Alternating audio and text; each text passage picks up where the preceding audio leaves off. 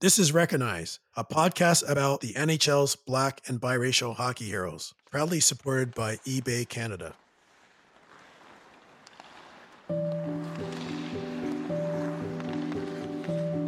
Ever since I was a kid, I collected hockey cards with spare change my dad gave me. As a black person, to see others like me on the ice inspired me. They were my role models and showed me hockey is a game for everyone. I've collected 100 rookie cards for NHL's black and biracial players, and I'm going to talk to all of them so you can learn their stories.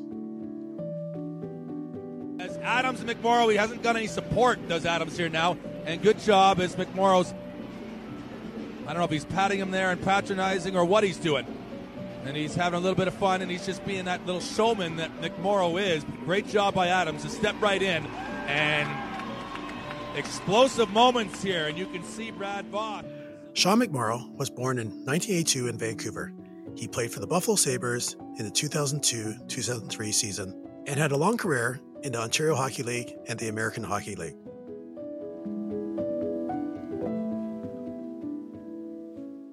So, Sean, it's great to have you on the podcast. Yes, I, you know what? I'm I'm very very very excited. So just bear with me, sir. Bear with me. I'm excited. I'm ready to go. Sure, I'm excited too. I know all the listeners want to hear uh, everything about you. So, uh, to start out with, we're going to get into a number of things uh, to cover with you, Sean, because I know you have a lot to share. But I'd first like to just show you this photo, and I, I want to say this is uh, maybe one of your rookie cards, but it's a one rookie card that I found. I want just want to ask you what comes to mind when you see this rookie card. I believe it's from Buffalo Sabres in 2002. Yes. So the first thing I think about when I see that card is the moment that I was in when the picture was taken. So I didn't get a lot of ice time that game, being a fourth liner. You know what I'm saying, Dean? So I actually, um, I actually that picture was taken in warm up. As you see, the the chin strap I think is undone. So it's in warm up, and I just remember cruising around Dean. This is my hometown. This was Saturday night in Toronto and I'm cruising around just absolutely love life. That's what comes to my mind is just the joy and and and and all the pride that was probably just going through my veins at that time, sir. Yeah, and Sean, you know how difficult it is for anyone to um, first of all play junior hockey, play any version of pro hockey, and to play, I believe it's one NHL game. Was yes, it? one regular. There's still lots game. of people yeah, many people would still die to say they played one regular season game.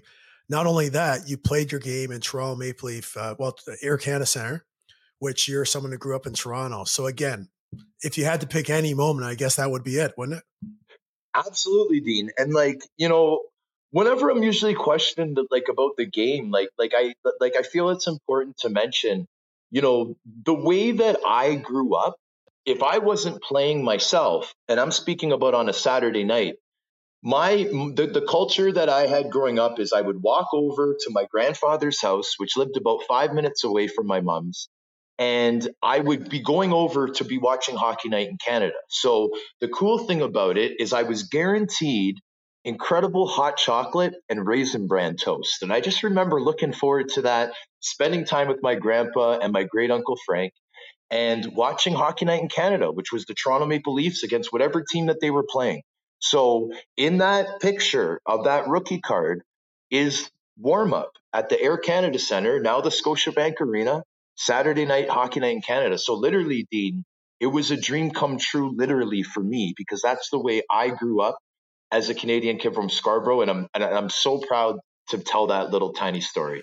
Yeah, and can you tell us more about that moment? Like, were there uh, family, friends at the game watching? Uh, you know, buddies from high school. Like, can you elaborate and tell us more? Yeah. So, you know, the fact that Buffalo is so close to Toronto, I mean, I guess it was a bittersweet. We didn't fly. We didn't fly. We just took a, a really nice team bus up to QEW to Toronto from Buffalo. Now, I was up, now that call up, I was up for about four days. So I got to do a couple practices with the Sabres. Um, we came the day um, before. So we came Friday night, stayed at the Westin Harbour Castle, which is where most of the uh, visiting NHL teams would stay at the time. I'm not sure if they still do. And my roommate was a gentleman by the name of Curtis Brown, who had become a born again Christian and really, really big character. And, and the guy really took care of me and was nice to me. And I'm, I'm very, very thankful for that because the nerves were going. But to, to, to more answer your question, Dean, I apologize. The night before, it was kind of cool because I had a couple of my high school friends actually come and visit me. They came to the hotel, they picked me up. Um, it was a really cool time. We were all so excited. Um, they made sure they dropped me off, like not late or anything, because no one wanted to get me in trouble. And then I didn't want to get in trouble because, you know, this was the opportunity of a lifetime. So um, it was very exciting. So I just remember the day of the game, Dean, in Toronto. You know, we had our we had our morning skate, you know, and then you have your your incredible pregame meal, then you have your pregame nap, and it's it's a very strict ritual at the pro level on a game day. But when it really hit me, when it really, really hit me, Dean, was when I was taping my stick on the bench, like before warm up. And there's a time when the referees come and warm up, like they skate around, get loose and stuff before the players get to. And I just remember one of the refs coming over and, you know, he gave me a little bit of a smirk and he came over and he's like, Hey, McMorrow, this is your first game, right? And I'm like, Yeah. He's like, Good luck, kid. I'm so excited for you. I can't wait to see you step on there. And this is an NHL ref, but I just remember thinking to myself, you know what? This is real. This is happening right now. And the pins and needles, Dean, the the, the jitters, whatever you want to call it, man, was at max potential at that point. Thanks for sharing that moment. And uh, I'll ask you a few questions more about that moment later, but let's uh, get back to the cards for a bit here. Do you recall ever collecting cards as a young person or uh, later on in your life? Oh, yeah. Oh, yeah. Great question. I was a big card collector. I, I was, um, I remember the days when there were, and I heard that it's coming back. So maybe we'll get into that. But I remember the days where they used to have businesses that were strictly for for hockey cards mostly I think there was other sports in there, but it seemed like it was just hockey cards, Dean. And, and there was one rate like I live in a in a part of Scarborough called Highland Creek, and in Highland Creek, it's a little village, and they had a, a, a hockey a hockey card store there. And I remember just walking over there, man, and being so excited and buying a pack, and then you know you you rip the pack open, you're excited to see what you got, but then you get to put it in your binder with, with, the plastic little things and you know so then so i had those dean. I had i had collections. I was a huge fan as i still am. Tell us some of the players that you remember collecting. Well i was a big leaf fan right growing up. So i remember like and my uncles and aunts and relatives used to always give me compliments about how much i knew about the leafs as a kid so I made sure that I knew all the Leafs, like their stats, their ages, all that kind of stuff. Um, I was a big Wayne Gretzky fan too, Dean. So I had to make sure that you know I always had the Gretzky cards. Um, I remember getting that book, um, Wayne Gretzky autobiography, where he has the LA Kings jersey and his hands are out to the side. I forget if he's holding like a stick or something, or or you know what I mean. But man, I I, I loved Gretzky. I loved Lemieux. I it, it's either it's usually it's either you're a Gretzky or Lemieux, but I just love them both because I mean I was a big guy like Lemieux. You know, we're only a couple inches apart, both right hand shots. But then Wayne Gretzky, you know what I mean? He's Mister Mister Canada hockey man. So if you grow up in Canada watching hockey, you got to love him too, right? So I, I think the Leafs, Lemieux, Gretzky. You know, I was a big Wendell Clark fan, Gary Leeman, guys like that. Do you have any cards today? that you've kept? Um, I, I, I do. I, I like. It's funny that you asked that because you know uh, I, am sure you, you you know him pretty well. But Mr. Ken Reid from Sportsnet, he's a pretty big card collector as well. And I had him on my show, and he kind of rejuvenated my my my, my card love.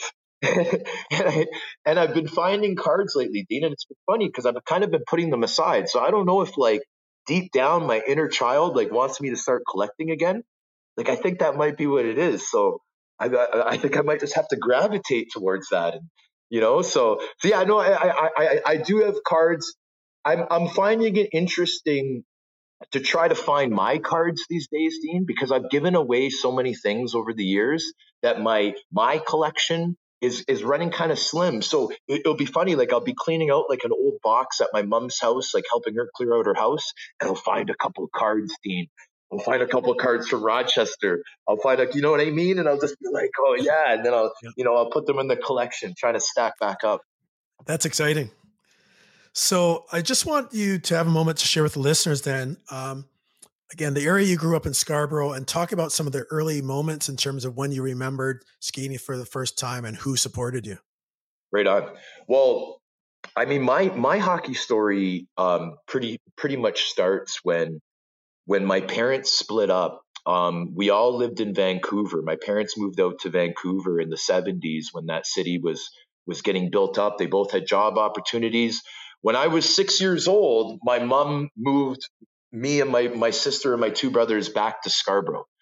And she got us involved in hockey right off the hop, Dean. And my sister, myself, and Patrick all got started. I was six, you know, Kat was nine, Pat was only three years old. We started at Scarborough Malvern. And we started Scarborough Malvern House Leagues. Dean, I remember my mom tells me that the first time I went on the ice, you know, I didn't like it at all. I was whining and crying. I was just pushing with one leg. And, you know, I was whining and crying. And my mom was like, you know, you know, the parents are usually paying attention when the kids first get out there. And, you know, she was kind of worried. And then all of a sudden, a coach, Dean, just came up to me and said, Hey, Sean, can you help me organize these pucks over here? And that distraction and that someone needing me and just trumped all the nervousness and uncomfortableness. And I just went on, my mom said, and participated in practice. And, and, the, and the rest is history, Dean. That's remarkable that, that you remember that moment though, like so long ago. Oh yeah. And you remember yeah. that as being like the defining moment. Right? But what helps me, Dean, is this season. I, I mean, I'm sorry, I don't know if this is going to be one of your questions, but you know, the fact that I started coaching with Seaside Hockey this year, the arenas are Scarborough Malvern and Commander Park Arena. And those were my first two arenas that I started at. So it brings back a lot of memories. And this year, I think the the nostalgia, the nostalgia, if I'm saying that right, Dean, was pro- is probably been at its greatest peak for hockey this year because of me starting to coach and and rejuvenating all that joy for the game I'm in. Yeah, that's great to hear. So, um, when did you know that uh, you were good this game? Walk us through a little bit further along from starting as a six year old to 16 years older. Yeah. So, yeah. So, so, so, I mean, all these parts are so exciting for me. So, I don't mind talking about any part of it. So, now let's fast forward to 16. So, 16 years old was when I graduated from the Don Mills Flyers, AAA, because that was my minor hockey with Don Mills every year except for one year with Wexford. And it was the year before I was going to the OHL Dean, and I got the opportunity to play for the Pickering Panthers, Tier 2 Junior A, right after Bantam. So I didn't play midget, went straight to Tier 2. I was right on the path of anybody that's going to get a D1 scholarship or that's going to get drafted to the OHL, right on that path. And the great thing about Pickering, Dean, is that that team, I was a 16 year old rookie. It was when I first um, accepted the role of the enforcer. It's when I first realized that that was the role that I would have to play if I wanted to make it to the next level. Um, it was also a year that I I have never been, I don't think, closer to a group of guys. Uh, the team camaraderie was very, very good, and I think it really helped me my progression that year, um, get drafted to the OHL, just the confidence, um, just the, the the comfort level of knowing that you're friends with everybody on the team. You know, sometimes being different, Dean, as you know, growing up, um, you know, being the only person of ethnicity on the team or you know sometimes sometimes there's there's times in your career growing up in minor hockey where it, it might be a little thing but sometimes those little things are really hard to get over when you're younger. But when you're in a situation where you feel love from every single person, that's a very strong thing and that could really influence you know a player's career and, and make them perform even better than they probably would have in the first place yeah. And i want to give you um, credit for what you said about identifying the role because i just want you to share with the listeners what type of a player you you were and then maybe when you shifted your role. Yeah. Could you share that with us? Yeah. So i mean yeah so growing up growing up I, I was always the biggest kid on my team. So I, I, I want the listeners to know that because it's it's it's understandable the rest of what I'm going to say if if you know that I was always the biggest person on the team. So growing up, I'm this big stay-at-home defenseman. Um, I actually I actually became a pretty pretty good player, Dean. Like I was one of the top defensemen in my age group growing up. Got to the tier two level. Uh, was still like for a 16 year old being on a tier two team. You know, I was in the top 4D had a really good shot from the point, could skate backwards like a champion.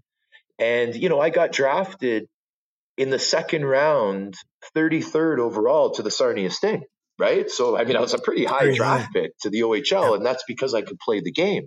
Now, mind you, being six foot four, I don't know what my weight was at the time. I, I, my playing weight was 225. At that age, I was probably closer to 200. But being six foot four, 200 pounds, when you're 16, 17 years old, you know, when someone when there's a role to be taken for an enforcer role, for a role, um, an, an energy guy role, whatever you want to call it, that there was a there was a spot on a team on every team at that year. Now we're we're talking back in 1999 at this point. Pickering Panthers was 1999. Uh, my first year in the OHL was the year 2000. And so at that time, you know, fighting was a big part of the game in hockey still. Um, it was a big, it, it, was, there was a big role on every team. Usually there was two guys that would actually take care of the role. And when I was 16 years old, Dean, um, my coaches came to me and they had told me that they thought I was a really tough kid, that there was a role in the team that needed to be filled, and that they were asking a couple players if they would, if they thought that they were, that could fill that role. So I mean, here I am, 16 years old, very confident at the time, um, very happy kid at the time. So I'm thinking that I can take on the world. So my coaches are asking me if I want to throw down. I'm like, yeah, I'll try it out. Of course I will. so how it went, Dean, was was actually I mean, I don't think I was surprised. I think I was I was more shocked in a very good way because the first time I did it, Dean, I was 1 and 0. The second time I did it, I was 2 and 0. The third time I did it, I was 3 and 0. I, we could all guess what the pattern is going to be, right? So the point I'm trying to make is I became extremely successful at something, at something that was supposed to help me further my career in hockey. And if that was the case, I was all about it because what came out of it was respect for my teammates, was praise from my coaches, and was also all of the above from the fans or anybody in the stands. And what that does to a 16, 17 year old kid is give them confidence that, that nobody could even understand. And in order to make the pros, you have to believe that you're the best person, that you're the best player. Because if you don't have that mindset, there's not even a chance of you being there. So that combination with that role, the confidence that it gave me I continued going with it. My mom covered her eyes for the first couple years. My family, it took them a while to get adjusted to it, but once it became normal, it kind of was like instead of my family being scared and worried for me, it turned into, well, what's the best way we can help them prepare? Right? So it took a couple years to get to that point, but that's what it came to. It was more like I was a, a professional boxer and I was preparing and okay, so is he healthy? Is he eating right?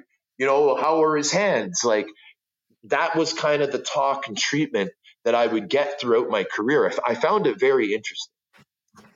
Yeah, thanks for sharing that insight because it kind of gives us an inner look into the transformation of what goes on. Like uh, you were you were an energy person, a great skater growing up and all that. And then, as you say, you have to make a decision and you're getting this reinforcement in a positive way, right? From coaches, fans, and all that, and the confidence that you need. So that that's quite interesting. Um, now, I, I I could see at a certain point in time did that deter you from focusing on other skills in terms of this confidence? Like, could you have taken a different path and said, you know what, maybe I want more of a balanced role, but you were getting all this reinforcement, right? Yes. So when I turned pro, I was only 20 years old and I was on a three year NHL entry level contract with Buffalo Sabres. So, how those contracts work, it doesn't matter if you're the first overall pick or if you're an eighth rounder like myself, they're all two way contracts. So, there's an NHL salary and there's an AHL salary. Now, you would think that the AHL would be the big disappointment, but in actual fact, it's actually a great spot to be that there's a lot of players that are drafted and signed that get sent down below the AHL. They go to the East Coast Hockey League, they go to the Federal League, they go to the United League. Like you would be surprised. Guys that, you know, pretty big signing bonuses are in like the third league instead of the AHL. So to be able to stay at the AHL level for a professional, you're proud of yourself. Obviously, you want to be in the NHL. That's your dream. But the AHL is kind of like it's kind of like the line where you can make an actual living out of hockey. When you're in the coast, you have to get a job in the summer. You didn't make enough during the season to be able to pay for training, support your family without be, without getting a paycheck in the summer. But in the AHL, you can. So if you can stay at that level, then just mentally, you know that you're providing for yourself and your family. You're not lending from money from family in the summer. Oh, don't worry, I'll pay you when hockey starts. And you're not doing that. You're able to provide for yourself. Now, the NHL, that's the show. So that's where you really, really want to be. And it's such a thin line, Dean. It's such a thin line. Like I played with guys that were dominant in the OHL, top scorers on the walls in OHL arenas, and they didn't even get a sniff in the AHL, not even a sniff. So the fact that I was able to be drafted, sign an NHL contract, be an AHL player, I knew that that was my way that I got there. Now, the question is where the problem laid was from my first year, the role was declining. The unfortunate thing with me is that my third year, was the NHL lockout year. That was the 04 05 season. Okay. My third year pro. My first year pro was 2002 2003. So that season, my third year, was my best year. I finally started putting some pucks in the net. I think I had like three goals, three assists, six points. The two years before that, I had zero and one point. So here I am starting to score, you know, put up a little bit of numbers, you know, not really still in the top five of all the enforcers in the league, penalty minutes, maintaining all that, but no opportunity to get called up because it was a strike all year long, Dean. That year, I won the most improved player for the Rochester Americans, which is probably an award that I'm most proud of because, in order to get that, your coaches have to all like you, they all have to all believe in you, and they all have to vote your name in order for you to get that award. I think McMorrow improved the most. Yeah, so do I. Oh, definitely McMorrow. What do you think, video coach? I'd say McMorrow. Like, you know what I mean? Like, they all have to agree, man. And and the thing is, is that that's probably one of the biggest things when, when guys play pro. If you were to ask a hundred players, what do you think the biggest reason why you thought you didn't have the best career? Oh, my coaches. This coach hated me. That coach. You know what I mean? It, it's the coaches control everything. So if you're on the good side of your coaches, you know you're doing something right. Not only did you play well, but you're acting proper, you're representing the team well. There's a lot of different components to, to getting an award like most improved player. They're not going to give it to someone that's a that's an a-hole. They're not going to give it, you know what I mean? So I was so and and and Dean, I got to stop saying that line. You know what I mean? Because I'm into public speaking now, and that's one of the no-nos. So I'm going to correct myself that time. And I'm sorry, okay. ladies and gentlemen. that's fine. That's I have fine. to recognize it though, Dean. I, am really getting into it. So yeah, that's right. You're doing great. so let's let's shift a little bit to the cultural, racial yeah. um, identity piece. Toronto was increasingly uh, multicultural when you're growing up, probably around the early uh, mid 90s, I guess you're playing your minor hockey. Yep. Yeah, like I was in um, grade eight in '96, so that was my right. TV okay. year. So yeah, yeah, so tell us, '90s. Were you? Did you get to play with some other um, black players or other racialized players growing up, and maybe share some names with us? Yeah, players sure. you played with. So I had I was blessed to be a part of the Don Mills Flyers organization, as I mentioned before. So now I'm in 1982 birthday. The legend Trevor Daley is one year younger than me. He's in 1983, also played for Don Mills. So now Daley, Daley was so talented. He was so good, Dean, that he would get called up to my team, the AAA team that's one year older, and he was the best defenseman. I got to play with him because he was a left shot and I was a right shot. And I'm telling you right now, I had, I knew this guy was going to play in the NHL. His skating stride had nothing wrong with it at all. It was almost like he didn't even touch the ice. Paul Coffey was good. Trevor Daley, if, if you put video side by side of Trevor Daley wheeling around the net and Paul Coffey wheeling around the net, I'm telling you, man, Trevor's going to look smoother. The kid was unbelievable, Dean. So I got to play with Trevor a couple summer tournaments. Um, got to meet Trudy, his, his wonderful mother. Um, got to meet his father. Got to meet his sisters. This is when we were like this is when we were like kind of 10, 11, 12. Like we were really young. You know what I'm saying? There it is again, Dean. You know what I'm saying? I got to cut that line out. It was um it was a blessing to play with Trevor Daley. I had him on my show probably about 4 or 5 months ago and I think that Trevor is probably one of the nicest people on this planet, most humble human beings. He's an incredible father and just such a good role model. And people really need to know that. Two time Stanley Cup champion, Scarborough kid, just just incredible, man. Can't say enough about Trevor. Uh, Joel Ward is two years older than me. He's a 1980 birth date, also played for Don Mills. And I didn't get to play with Joel, but I got to practice with him. Uh, he also just lived about five minutes from my mom's house, where his mom lived on Military Trail in Scarborough. The high school I went to in grade nine was kind of right across the street from where his mom lived. I went to Pope John Paul II. And uh, yeah, so Joel, Joel and, and Trevor, I had personal relationships with growing up. And I think that those two are probably two of the best role models uh, that the NHL has ever seen. So I, I feel very, very lucky. it's important to, to point out just that critical mass. I know, again, I've, I've referenced this before how Toronto's always been multicultural, but that critical moment where you're seeing these players emerge like yourselves in that era, and you know these players very well.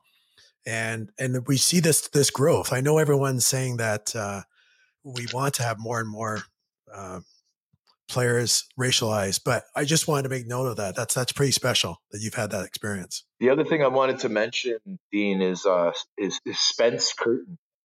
Spence Curtin is a black gentleman. He's been a coach for a very, very long time. He coached Joel Ward when Joel played at Don Mills. And now that I'm doing my team mentoring and I'm and I played for the Don Mills Flyers organization for five years, I reached out to them and I really wanted to do a team mentoring session with Don Mills. And Spence called me back, said it would be an honor. I didn't even realize the man was still coaching. And, you know, Shamar Moses, who's going to be a, name that a lot of people are going to be hearing soon, who's the captain of that under 16 Don Mills Flyers team that just finished their season uh, you know, he's he's a kid that's that's going to be representing black hockey players for the next generation. Shamar Moses, um, the kid's an incredible prospect. Um, I'm hoping to, to, have him on my show next week. And uh, I got to do a team mentoring session with his U16 team, and Spence Curtin um, set that up for me. And it's really cool when you have people that are from your roots that you meet later down the line that that that that that set you up. And it's kind of like how it's worked with the old boys club for the past hundreds of years but it's really cool to, to really go through that type of an experience. So i you know i want to thank spence curtin shamar moses and the, the whole team for having me out. That's very kind of you to share that. So there, that's been some really great stuff for you to share with your uh, childhood. And i just again I want to emphasize for listeners just to show how um, um, how much of an impact you you've made in that era. So then, tell us a little bit about the OHL experience between uh, the teams I've listed here. You played for were Sarnia, Kitchener, Mississauga, Kingston, London, Oshawa. Yeah, I don't, I don't know, know if, if you have enough right time order. for you to mention all those teams. that's right. So maybe just that's true. So that that's something in itself. Someone to be able to say you've got you could have a jersey from all those OHL teams. Like that's okay. That's special. So there but is a good highlight. there is a good explanation for that, my friend. So now I had a great experience in the OHL. Uh, it was I love talking about it. It was three years of my life that I think really really helped my development as a man, as a as a as a go getter, as as anybody that any type of controversy or, or anything. I think it's helped me kind of battle through things in life, and I'll explain why. Um, as anybody knows, you know the kids that play in the OHL they have to move away from home at a very young age, and some of them have to go pretty far. I mean, for myself, you know, I was 17 years old, uh, the regular rookie age. There is two underagers on each team that are 16, but I was 17. And I was entering my grade 12 year and had to move to Sarnia, Ontario, right? So Sarnia, Ontario is a lot different from Toronto. Sarnia, Ontario has about 50,000 people. Uh, Sarnia, Ontario, you know, it's kind of it's kind of a border town. It's right on the border, close to Port Huron and you know it's a blue collar town and you know a lot of farming community in, in, the surrounding areas. You know you got woodstock you got petrolia stuff like that. And so it's uh it, it, it was it was quite the experience dean. I mean the high school i went to i think had about three or four uh, black students. It was uh it was it was very cool to be part of a pro- professional organization the OHL teams run like professional teams. It's like that. It's like that. It's like the NHL for teenagers, right? Uh, the crowds they get are are pretty cool. You know, some teams get up to nine, ten thousand. You know, the Sarnia Sting Arena was pretty new at the time. Pretty cool facility. I think it seated about seventy five hundred, and you know they would sell it out on a on a Friday night, Dean. And you know, so a seventeen year old that is used to going from maybe 50 or 60 people in the in the stands, you know, to 7,500. So there, there's like a part, there's like a, there's like a, a, a part of the year where you're kind of getting used to playing in front of the crowds because you go out warm up and sometimes you're just like, oh my God, what's going on? Like, you, you know, you're, you're so overwhelmed. So, and, and then of course that gets your nerves and then it, it affects your game. So like sometimes the first, you know, handful of games for junior players, you know, it's just getting used to the big crowds, Dean. And, and like, and like, so I was brought in there to be a tough defenseman. Um, Mark Hunter drafted me. Mark Hunter is known as a hard nosed guy, loves his tough guys. Um, he let me know that I was the guy from from from the get go. And you know, I had to take on some pretty tough 20 year olds, 21 year olds, overagers. You know, I was 17. Um, grew up pretty quickly. Had to had to live with a family that I'd never met before in Sarnia, Ontario. You know, they had two daughters, one son. You know, and and, and I had to adapt to that, uh, which I did.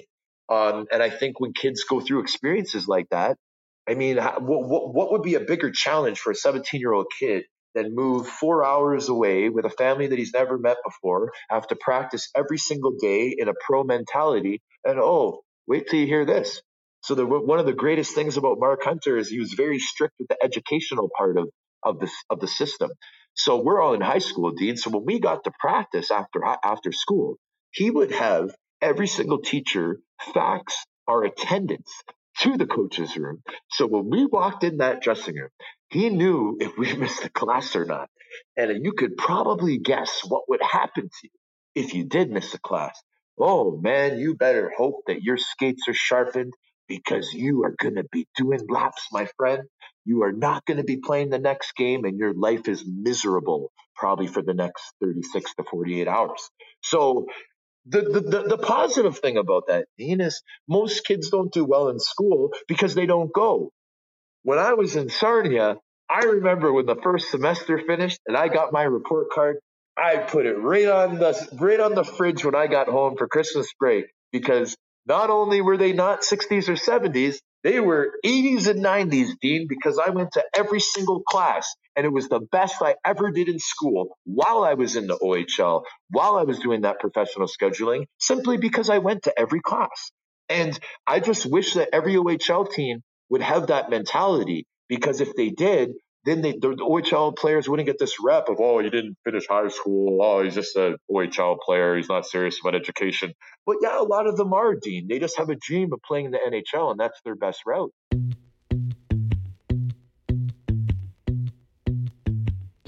If you're enjoying Recognize and thinking about starting your own hockey card collection, I'd suggest you start with eBay. eBay is all about connecting communities and fueling passions. Because of its thriving card collector community, I was able to make my dream come true by collecting the rookie cards of the NHL's black and biracial players. Start your own collection at ebay.ca slash hockeycards. So, um, touch on then just the movement from the teams then. Okay, so yeah, yeah. So sorry, I, I, stalled there, buddy. I think I'm, i was trying to get out of it. Thought you might forget. So, so no, just joking. So, yeah. so I got so Mark Hunter. Here's a little backstory that some hockey people might appreciate. So the Sarnia Sting at the time were owned by everybody remembers Dino Ciccarelli on Detroit Red Wings, Tampa Bay Lightning, guy that would st- stand in front of the net and just couldn't be moved in front of the net, right? So Dino has two brothers. So there's the three Ciccarelli brothers, and they own the Sarnia Sting. So now it's well known in the hockey world that Dino Ciccarelli and Mark Hunter don't like each other. They butt heads all the time, right? But Dino was still playing and stuff when his brothers and him had started buying the team. So he wasn't really involved in day to day operations. I don't think he even knew that Mark Hunter was the GM and coach. So now Dino's finished his career. He's retired. Now wants a bigger role with him and his brother's business. And, you know, our team wasn't wasn't meeting expectations by Christmas time. So Dino, I think, was was a big influence in getting Mark Hunter fired.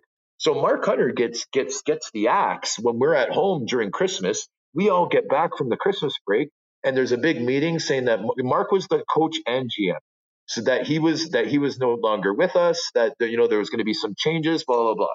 Half the team got traded because they were all Mark's hand-picked guys, right? Which I was one of them. I get traded to Kitchener Rangers.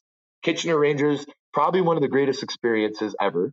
I was only there for a half season, um, but that was the team that I was actually playing for when I got drafted to the NHL because it was the second half of the year. I got drafted to the NHL that summer. So Kitchener, which probably had about double the amount of rookies that Sarnia had, again, the same type of camaraderie with the Pickering Panthers is what I had with the Kitchener Rangers. And I think that that really helped me, enabled me to get drafted, Dean, and, and it was a really big part of it. But we're talking about these teams. So here's where it gets interesting. Mr. Don Cherry, Grapes, one of my mentors, he was still owning the Mississauga Ice Dogs. So now at this time, it was Mississauga's third year in the league. The first year, I think they won like one or two games. The second year, I think they won like one or two games. So now they were like, okay, so we're just going to overload this team with more toughness and we're just going to run everybody out of the rink. I don't know what they thought, but but they had me, they had Brian McGrattan, they had they had all these guys, right, that were like big tough guys. And but again, it wasn't working for junior. It wasn't working for junior. You can't do that with 16, 17, 18 year olds. It just doesn't work. Maybe in pro it could work, Broad Street bullies, whatever, but junior doesn't really work. Me and Don joke about it all the time now. So now I'm on Mississauga. Rick Vaive is our coach, who I get along with incredibly now. Hated him at that time. We had three wins or two wins at Christmas time. So what do you think is going to happen? Jason Spezza was on our team. This is when he was up. It was either him or Kovalchuk for the first overall pick. Spezza's agent is Bobby Orr. Bobby Orr is like, look, man, you're not going to get picked first overall if you're on a team that wins two games. Okay. So we need to trade you, right? They trade him to Windsor. Windsor trades 10 players for Spezza. so obviously everyone's got to get traded again. So now everybody knows that the Mississauga Ice Dogs is going to be a revolving door because of this big Spezza trade. So now the Hunters have now bought the London Knights, okay, and are trying to acquire me from Mississauga. Mississauga wouldn't do it. I don't know. They thought Hunters weren't offering enough. So I got traded to Kingston. I was in Kingston for about two weeks, and then the Hunters got me from Kingston. So I played for three teams, Dean, in a span of probably about three or four weeks. You know what I'm saying? Like Kingston, there you go again. See that there, yeah. Edit it out. Kingston was about two weeks. Miss Sarnia, Kitchener, Mississauga, Kingston, London, all in the first two years, right? Well, you really need to keep focus with your education then. Hopefully, the other teams were like Sarnia because you have been with one class for a few weeks and then another class another month. And exactly, exactly. Yeah. I ended up, I ended up being in London. Started. It was now my third year, starting the year in London. And I had this reputation, Dean, where now they were saying, oh, McMorrow, he's the heavyweight champion of the OHL, right? But the knock on me was that the Hunters were just giving me the tap, and I was just going out there and taking care of business, wasn't playing a regular shift, wasn't proving that I could play at the next level. Now, the Hunters are really big supporters of mine. They still are to this day, Dale and Mark. They're still both in London. And so the Oshawa Generals, had Brian McGrattan. Brian McGrattan's name always comes up in my stories. So Brian McGrattan's in the Oshawa Generals. He gets into a big fight with George Burnett, the coach there, flips the desk in the coach's room. Was, and then they're just like, okay, this guy's this guy's got to leave now. Like that's too much, right? So they trade him to Owen Sound. They need they need a big body that can play in front of the net that could also take care of that role that McGrattan was having for Oshawa. So the Hunters to my to my like like to my advantage for them wanting what's best for me they trade me to oshawa. Oshawa is fighting for a playoff spot. London was out of a playoff spot. Oshawa was going to put me on the third line put me in front of the net and and if i could earn it was going to give me some pp time so what what better of a situation for a guy that has a half season left before he has to sign his nhl deal and has to prove that he can play at the next level so I ended up getting traded there, playing on the third line, Dean, getting the power play time. I scored a hat trick against the Peterborough Petes, man. Could you imagine what that did for my confidence? Could you imagine what the Sabres thought when they're like, Jesus Christ, sorry about the about the curse. Jeez, McMorrow just scored a hat trick last night. They said he, he couldn't even play it. You know what I mean? Like, so it helped me so much. We made the playoffs. We played Jason Spezza now with the Belleville Bulls. And and we ended up winning game one of the playoffs, team. We ended up losing in five games. We got swept the next four games. But yours truly scored the, the, the game winner in game one somehow. And, you know, all these things combined, Dean, was enough for Buffalo to, to give me the entry level opportunity.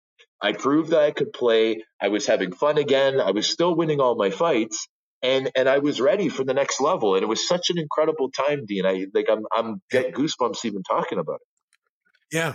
Well, thanks for sharing that journey because it shows like each of those experiences a bit of a stepping stone, and the fact that matter that the style you played, you were in demand as part of some all these trades, right? So that that's really neat. Great on. So Buffalo drafted eighth round. Yes. Uh, can you tell us about? Did you attend the draft? Where was it? Did you did you were you in person? Were you at home? Good. I, I love your style, man. I, I, I try to be the same way. So thank you for asking. Um, the draft was in 2000.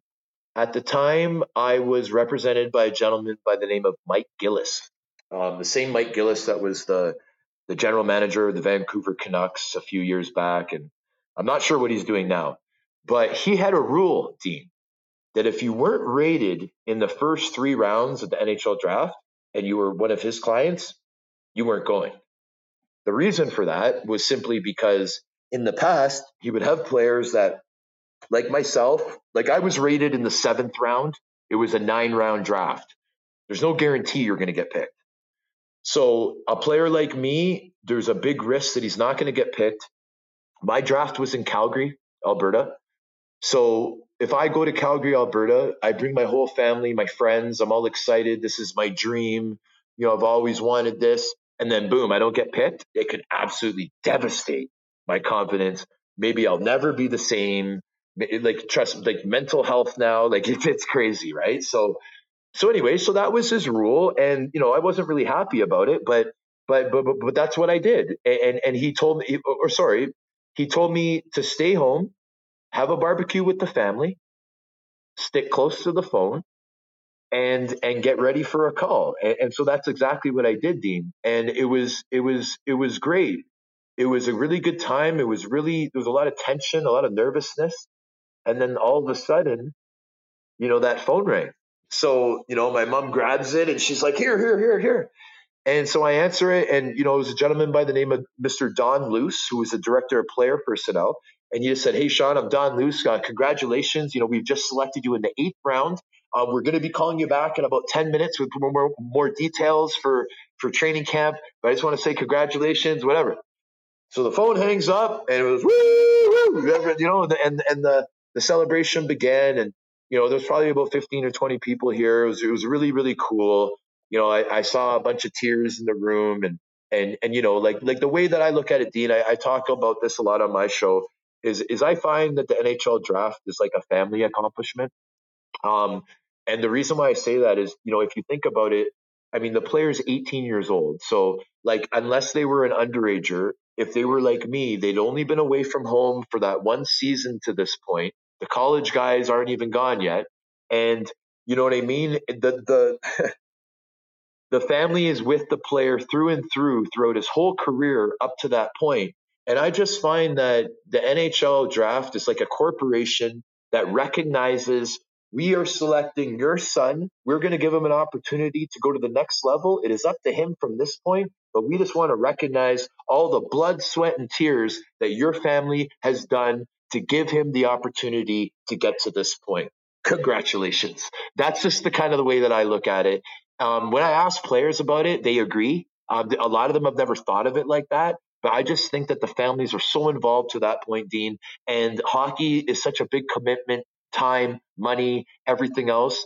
The families need that credit. And I think you should give the credit when credit's due. Well, yeah, th- thanks for sharing that special moment because although you weren't there, you know, it still was, it was a big deal. And the way you described it was amazing in terms of just, I don't know, did you watch on TV? Then you got the phone call. Were well, you watching? Or? Yeah, the first day of the NHL draft is usually like round one, two, and three, and then they have like a second day for the rest. So, so the first day was televised. I definitely watched that. I don't think they televised the second day, but they just kind of like they were like, "Oh, live from the arena." I think we've already had two rounds so far, and you know they might like it's, it's like that kind of coverage. Uh, yeah. So it was the internet was a little bit slow at that time. I remember my my stepdad, you know, he, he, he had the computer downstairs and they were like a couple rounds behind. So when it got to like the sixth round, I was thinking, man, the draft's probably over, man. It's like a couple rounds behind. I didn't get drafted. You know what I mean? And then the phone goes, right? Call, so right? yeah, it was awesome, yeah. Dina. I'll never forget it. I love it when I'm asked. So, so thank you, buddy. I appreciate it. Special moment.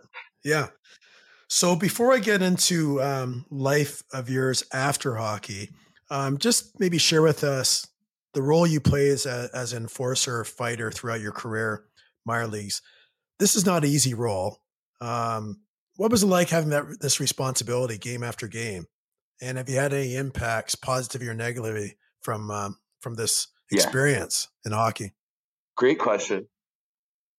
I believe that I had an advantage over the other tough guys because I was able to kind of create this character. Now, the character ended up turning into the sheriff, but I didn't really create the sheriff until about halfway through my career. So from my first year, I always believed that I was a character, like a superhero type of character. Now, when I would come to the ring, I would enter my character. I would always want to, you know, talk to everybody, pretend that I was kind of like, I guess like the president in a way, like walking in and, hi, how's everybody going? Yes, handshakes, you know, the, the pictures with the babies and, you know, doing all this stuff and just having fun and then and then getting to the podium and hello people like you know what i mean? Like I, I, almost felt like i was like the president then. So i would get in there and then so the way i looked at it is and and when when the sheriff was created it was a lot easier to talk about this because then i'd be like the sheriff includes this type of package right?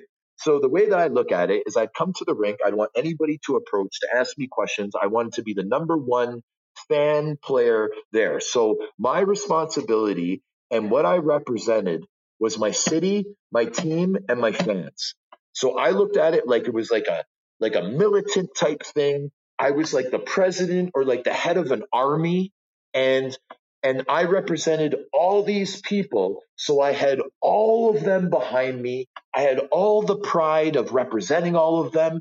And all I had to do was just put this little pug down and the mission was completed.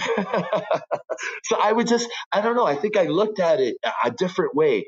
And then once the sheriff character started, man, it was it was. I, I think it helped me so much more. Gave me so much more confidence, so much more power. Um, it's a br- it was a brutal role, Dean.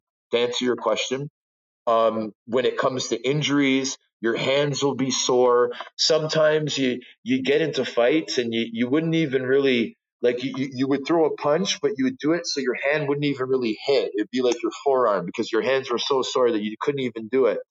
There'd be times where you're you're so sore your shoulder your shoulder sore your your your wrist is sore your arm is sore and it's a 5-1 game and you've played pretty well you know maybe you fought already and you know and it's 5-1 and and all of a sudden there's a hit from behind and it's like oh my god i gotta go out there and send a message now because our guy just got hit from behind. So then it's like you know so then you're looking at the clock and there's like 30 seconds left 29 seconds left and then you're like okay well maybe the time will just run out. And then oh someone just shot it over the glass whistle. Okay mcmorrow. It's like you know so the other players don't have to worry about stuff like that the other players you know if they're hurt they can say to the trainer you know what i'm, I'm not really feeling that well maybe i need to go to the room but when you're the tough guy you can't do stuff like that what are the what, what's the rest of the team to think when the toughest guy in the team is walking to the dressing room because he doesn't feel well? Like you know what I mean? So you got to take you got to take you got to take a responsibility of being braver, tougher, and more willing to do things that the other players aren't willing to do. That's probably the key to the role player is doing the things that nobody wants to do. And if you're willing to do that, then you're going to be welcomed with open arms because every team will want you. Yeah. And you've had a lengthy career doing that. And I know I'm just playing, uh, you know, men's league hockey right now, but I, am looking at your, uh, your uh, career here in the LNAH. Tell us about that and tell us you're still fighting in that league. And I see minutes up for you for 2019 20. So, yeah, yeah. you were so the LNAH, still at it. The LNAH was a Quebec senior league that was now, now we, we all have to understand that this region of the country is a little bit different from the rest of the country. Now, I'm not just talking about the language, I'm talking about the culture. So now the culture of Quebec is they love their combat sports. They just love it, man. They love the boxing. They love their MMA. GSP, Georges St-Pierre, that guy, most popular man in Quebec, hands down. Doesn't matter what Montreal Canadien you say. Georges St-Pierre. They just love it. They love it. So now you're going to have a league represented by all the towns in Quebec, 8, 10, 12 teams in the league at times. Every team's got a couple tough guys. These tough guys represent the town. Now you got the locals coming to the rink. They're doing their pre drinking. They're all celebrating. They're all buddies. And they have a hero a hero to, to cheer on that they know is going to go to battle every single game. That's how they look at it. It's completely different. Of course, the main the main point of the game is to score more goals than the other team. but they have a part of their game in this league. It's called Le Show. So Le Show, the show, is the part of the game where the fights are. So now this is what a lot of people they find intriguing because this is literally how it works. every single team. Now I'm talking about the years that I played there. 2019, the, the number that I say five is now down to one or two now in 2019. This is 2007, 2008 when I when I got that record for most fights in a year, all that time time period. Every team had five fighters.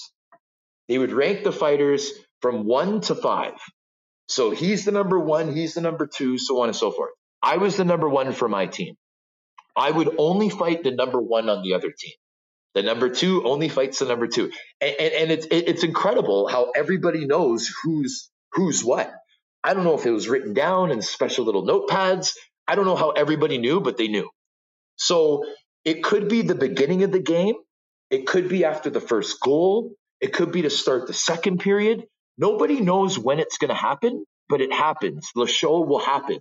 So if that is guaranteed that you're going to get five pretty brutal, like entertaining fights, you're with all your boys, you're half in the bag, you're, you're you know what I mean? Like you're like it, it's like a celebration. It's like a going to a boxing match slash hockey game, and then you got you got two lines of scorers, a checking line, and then the fourth line was all tough guys. And then you would have four or five pretty good defensemen, and then that sixth defenseman would be a tough guy too, right? So every team would have four or five guys. Then teams like the Chiefs, they would have like six or seven guys, right? And then that kind of made it ridiculous. But the tough guys were the highest paid guys on the team. If you were a guy like myself that came from the AHL to that league, you were making a thousand dollars a game minimum. You were also getting a signing bonus. So now, if you're a guy that's playing in the coast that's making 650, maybe if you're lucky, 700 a week, okay, you're in some little dinky town. Apologize if anyone gets offended by that. In the states, a little, a little, little town in Texas. Your roommate's kind of weird. Your family's upset that you're not home every every night. You're calling your wife. You got a kid. You're, you're almost 30. You, make, you know what I mean? It's a very difficult life for those hockey players. So now, if you're from Quebec, why don't you make, instead of making your 700 a week, why don't you make your 700 a game, playing two games a week, okay? Living, playing for a team that's a half an hour from where you live, so you can live at home. You only have one or two practices a week. It's just a better option for some of the players because the salary cap in the LNAH is the same salary cap as the ECHL now. So any players from that region, some of them are choosing to stay in Quebec as opposed to playing in that little town in Texas that they don't like their roommate and they're in this little apartment and just just not a good setup and they're not going anywhere because they're in the coast. They're just doing it to make a living at the time, right? So it's very interesting dynamics. And I, I had a really good experience playing there. Um, there's some crazy, crazy stories from like fight fans that want to know certain things. But at the end of the day, the guys were all really cool. It's all players that played major junior and stuff, so they all speak English. Um, a lot of guys um, they play in that league if their careers are, are winding down, and um, and yeah, the league's getting better and better. The, the, it's more skilled. I think now there's like one tough guy on each team, so you still see it, but it's but it's a lot more regular hockey. And uh, and yeah, it's uh, well, that's, it's that's, it's uh, I, it's uh, the the, the Quebecois League. I bet not many people are aware of that. Uh, so I, for sharing that with us. Yeah. Now, um, so just want to cover a few more things. Your um, experience with racism, any um, tough situations you dealt with, any moments you want to highlight in terms of people that were in your corner and advocated for you? Could be any time period, could be pro, minor hockey. Yeah. I, when I'm asked about this, Dina, the, the best way for me to talk about it is the experiences that I had growing up. I was lucky that I was part of that Don Mills team, which was the same core of guys from when I was nine to when I was 15. So now, what I can tell you is that I've noticed that society and sports coincide a lot when they change. And what I mean is like, you know, 20 years ago, if a parent smacks their kid, you know, people are like, uh, you know, the kid must have really been acting up tonight. Right. But now a parent smacks their kid. You know, the cops probably show up, CIS is at the door, and the parent might spend a night in jail. So it's a lot different the way society's changed. Same in sports, Dean. Like the Broad Street bullies, okay? Like let's say hockey was still like that. So now there's a 24 hour news cycle. You think they could show brawls every two minutes? Like when you watch SportsCenter TSN and they keep replaying, even when you watch CP24, they keep replaying. They keep replaying brawls and fight. Like they can't do that, right? So because because society's changed, like it has in sports as well. Things have gotten a little bit softer. That's why the fighting has gone down. You know, the concussion awareness, everything has changed. So now, with with that also comes when uh, what I find is that racism with children kind of happens the most when kids are trying to identify with themselves. And what I mean by that is at the ages of like 12, 13, not saying for sure when they're in high school, it could be a couple years before high school. But what you notice is that at school, when the kids get to around grade six, grade seven, they start listening to certain types of music. They start hanging out with certain, you start seeing groups starting to develop. A lot of those groups might kind of have the same type of pigment in those groups. Like you kind of start seeing that. And especially when you get into grade nine and then people are trying to identify with their backgrounds. Dean, I remember being in grade eight, having friends at my elementary school, then being in grade nine at Pope John Paul. And all of a sudden, my friend has a West Indian accent, bro. I'm like, bro, we were in class together last eight years, and now you have an accent.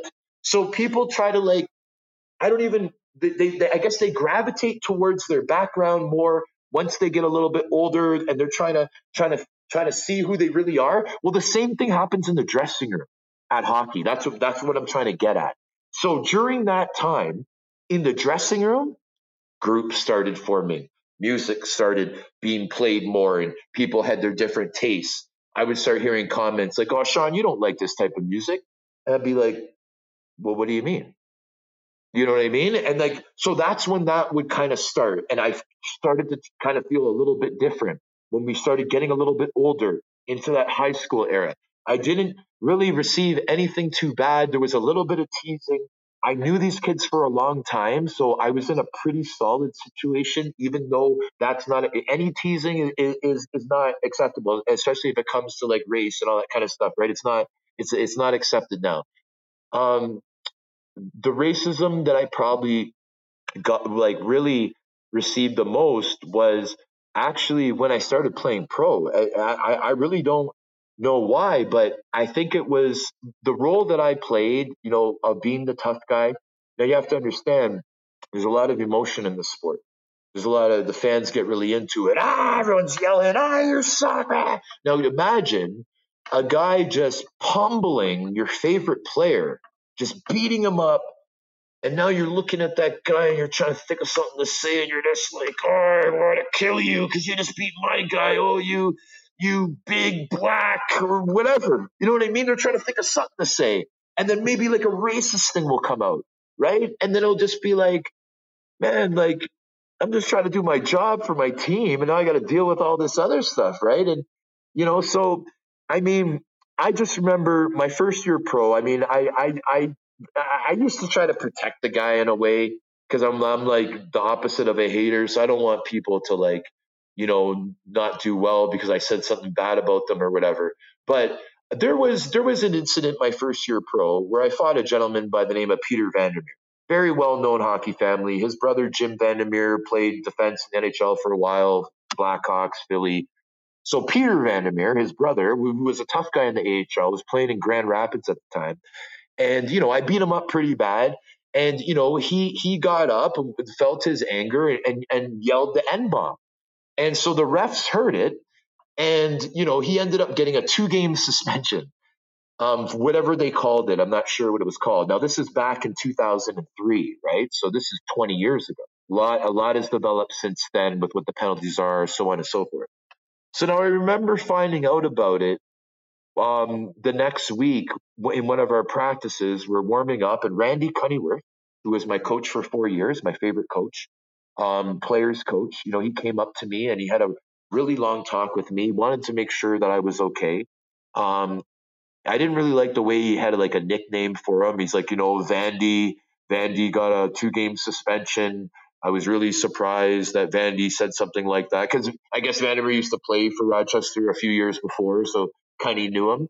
I'm just like Vandy, like I'm just like okay, whatever. But Cunny did take the time. He made me feel comfortable. Told me that there was a suspension. Asked me if I was okay and if there was anything that I needed eh, or if I need to talk about something to let him know. So I really appreciate Randy Cunneyworth going out of his way when there was a suspension for a racial slur that was said my first year pro. Other than that, Dean, like I didn't really receive anything else. Now, what I what I do say is that the type of player I was, I was usually, you know, known as the toughest guy in the rink. So if you're a player you're probably not going to choose to say a racial slur against the, the the roughest guy on the other team. You might say it to a guy that might not be the roughest guy, but to the roughest guy, you might not. So I think I kind of got it a little bit less because of my size and because of my role, because I could actually retaliate and hurt people if they said something yeah, weird you, to me. Where you know somebody somebody you know like like like like like like somebody that's a skilled player might not get that same treatment, right? But that era in the 2000s, maybe things were getting better in terms of the uh, the fan reaction, because as much as you wouldn't have been someone that a player would want to cross, you would be very vulnerable for fan abuse. Oh yeah, so maybe- and Dean, I mean, and I, I, all the guys that I've interviewed, especially guys like you know um, Bill Riley, guys like him that that were really you know innovators and and and and, and really like pioneers like for us and everyone after them. One of the one of the biggest skills that you learn when you are a unique player uh, per se or like a like one of the only minorities on the ice one of the biggest skills is is making it look like you didn't hear things pretending, or I should say, pretending like you didn't hear anything. There's a lot of stuff that's said in the background. There's a lot of things that are indirectly said. And the mental toughness that is involved with pretending like you didn't hear it is a very special tool. And it was re it's what I would always do, but it was reinforced when I would interview guys like Bill Bill Riley, Claude Vilgrain, like some of the old older school guys that probably I couldn't even imagine. I couldn't even imagine the abuse that they heard from the crowds. And they all said the same thing. I just created a skill that I just pretended like I just didn't hear what was said. Okay. So you're involved with hockey right now. You're wanting to make things better, better for players, better for people from all uh, backgrounds to access the game. We do recognize there are some barriers that are financial, we recognize sometimes there are barriers that are cultural. Are you seeing things change um, from from everyone, the spectators, players, coaches? Like we want this to be a comfortable game. So whatever skin color you are, whoever you are, there should be no reason for someone to be treated differently in terms of the opportunities. So are you seeing some stuff you want to share with us that that's happening? Yeah, hundred percent. I'm lucky enough to be part of one of the leading programs for diversity in hockey and inclusion, uh, the Seaside Hockey Club. So now Seaside Hockey Club, uh, we just finished our second season, and this is a program, Dean, that has been sponsored by the Canadian government, that has pro- a program set up for the players uh, to receive free equipment, uh, free registration. And when I talk about free equipment, I'm talking about skates. I'm talking about everything from head to toe and the problem, the biggest problem with hockey right now, Dean, is that it's just not accessible to every demographic. And, you know, if you, that team that I did the team mentoring, the Don Mills Flyers U16 team, the registration for that team, Dean, is $15,000. Okay. So, oh, you, you got two kids? Well, oh, $30,000 if, if your kids are good, are blessed to be good enough to play at that level you got to come up with $30,000. So now you got a single mom that makes $50,000. That's a very respectable salary. Is it even possible for her to try to get her kid in there? Probably not, right? Because we're just talking about registration, man. We're not talking about gas money. We're not talking about getting into the rink. We're not talking about tournaments. We're not talking about, you know, there's a lot involved. So it's not accessible to every demographic. So now, how do you how do you tackle that? And and and, and what are your justifications? So now, Dean, we're we live in in Canada, right? We're, we're supposed to be known as, as the hockey nation, right? We're, we're Canada, uh, Mr. Hockey, you know, you know, Wayne Gretzky, we were talking about before. Okay, so that's great. I'm very proud to be living in a hockey nation. But the problem is, Dean, is that as a hockey nation, we don't even recognize where hockey came from. We don't even talk about the colored hockey league. We don't even talk about a league that was in our country before the NHL that started the slap shot, that started the goalies moving around. The NHL copied so many things from the league. We don't even acknowledge that, but we're the hockey nation. Does it make sense? No.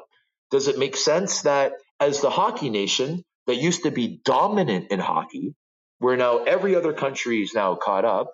You know, it was great that we won the World Juniors and whatnot, but it's not nothing compared to what it used to be like with the domination. Now, why is that? Well, we only let the wealthy kids in our country play. What about everybody else? Seaside hockey has had some players, Dean, that didn't play a few months ago and now are wheeling around the ice, going bar down, doing friggin' the, the Michigan goal.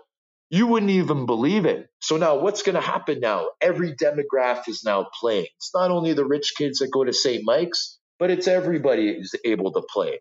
So is this not going to make our country a little bit better at hockey if everybody has a chance to play instead of just the wealthy kids that can afford to? It's a very simple answer, Dean. So three, four years from now, let's hope it's even less. We're going to have a couple Anthony Stewarts, a couple Chris Stewarts, a couple Wayne Simmonses coming right out of seaside hockey. And that's going to make our country stronger, better, and more dominant in hockey the way it used to be. And and organizations like Seaside Hockey, the HDA, Hockey Equality, these organizations are going to be absolutely praised for making Canada the most dominant hockey country once again. I think Sweden has now passed us in the per capita in the NHL. There's more Swedish players per capita than there is Canadian per capita in the NHL now. We used to always be number one. Now we're number two. And we're looking to change that, Dean. We're looking to have everyone have the opportunity to play. Hockey needs to change. If you watch the Black Ice documentary and you listen to those people, when everyone used to play, equipment wasn't even an issue. Everybody had skates. It was accessible. It was our culture. We lost it, Dean. We lost it. It's just the richer people that play now, man. It used to be everybody, and we, we're going to get back to that. And like I said, Seaside, Hockey Equality, HDA, these are the organizations that are going to change the world, especially in Canada for hockey. I'm very excited to be a part of it. Thanks for sharing those examples. I know we're really just kind of regionally talking about the GTA area, and we know this can be anywhere. It can be Ottawa, it can be Winnipeg, it can be Vancouver, it can be the East Coast. Like all these opportunities should be out available to to kids. I think you're just articulating that it's going to involve all of us, the corporate community, everyone. And why not? I mean, you talked about all the experiences that hockey gave to you. Not everyone has to make it to the NHL, but just the opportunity of that sport gives us and the choice. Very important. Absolutely, Dean. Maybe you could just share with us um, some advice for the uh, for a hockey player joining hockey today. Just what advice you would give to them, and 100%. then uh, so I do also want to sort of I do also want to mention before we go to that um, we didn't get much into your podcast called the Sheriff, and I think that's going great, wonderful too. So maybe you can just sort of end off with some advice and then just telling us about your podcast. That'd be wonderful. 100%. So my advice for any young boy or girl wanting to play hockey is go in there with a lot of confidence. Go in there with confidence because every other kid in that dressing room feels the same way as you. You go, you you walk, you read the book, The Hockey Jersey, that new book that's out that Scotiabank is pumping out, and that's a perfect story of people that are unsure of themselves because it's a new sport, but everybody feels the same. Everybody's a family in the dressing room So you go in there, you're confident, you're going to have the time of your life, you're going to learn skills that will benefit you for the rest of your life. The mental toughness that you'll develop, everything else that comes with it, there's there's nothing that is compared to. It's absolutely priceless experience. So I recommend every boy and girl in Canada to try playing hockey. Try to play it. You will succeed. You will you will develop and you and most importantly you're going to have fun so i think that everybody should try it out especially with the programs now. If you haven't heard of seaside hockey equality or the hda please look it up because it's really really helpful organizations to get started. And you know i'm seeing some of the kids get started now and i'm so proud of them at their development. It just puts a big smile on my face. Now the sheriff podcast my friend. Um, it's very exciting right now because we actually we actually have um, the biggest free agent in the world. Literally, the biggest free agent in the world, Mr. Liam McMorrow, my youngest brother, just got his green card approved. And he's been stuck in the States for about 18 months. Um, he's a 10 year basketball veteran, pro basketball veteran. And he is going to make a huge announcement on Thursday night at Bottom Line, my next show. Um, so everybody should tune in and uh, it's going to be very exciting stuff. But I, I have 160 episodes, Dean. Um, um, the platforms that they're on is Spotify, Apple Podcasts, pretty much anywhere where you can listen to podcasts. Um, I do have a YouTube channel called the Sheriff Podcast.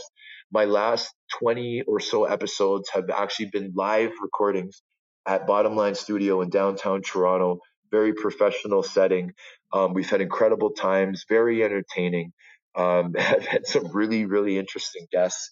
And the greatest thing for me is I get to interview a lot of my heroes, a lot of the people that I looked up to. Uh, I it, it brings me closer to my family, and it's been a really cool experience. And it's actually my running resume for um, for this incredible sports broadcasting career that I will be starting in the very near future, my friends. So this is just my getting prepared for that, and um, I'm excited about life. Um, I feel that I'm a go getter and I want to do anything for the better good. And I plan on being a very good motivational speaker. I want to be a big character on TV and I want to be a world class sports broadcaster. And I'm always going to remember people like Dean Barnes who helped me get there by giving me a platform. So I appreciate well, it. Well, Sean, this has been uh, great. Wish we, we could spend, well, I know we could spend more time, but. Uh, All right. Thanks, guys. okay. Thanks, Sean. I know you're busy, guys. Thank so take you. care. We're proud to be working with Hockey Equality. Hockey Equality is on a mission to create diversity at all levels of the game of hockey by lowering financial barriers for BIPOC, female, and other equity deserving youth hockey players. If you've been moved by the stories shared on this podcast and want to help make hockey accessible to all, check out hockeyequality.org. If you've enjoyed this podcast and would like to share this story with your kids, then check out My Hockey Hero. It's shorter and suitable for the whole family. You can click the link in the show notes or find it wherever you get your podcasts.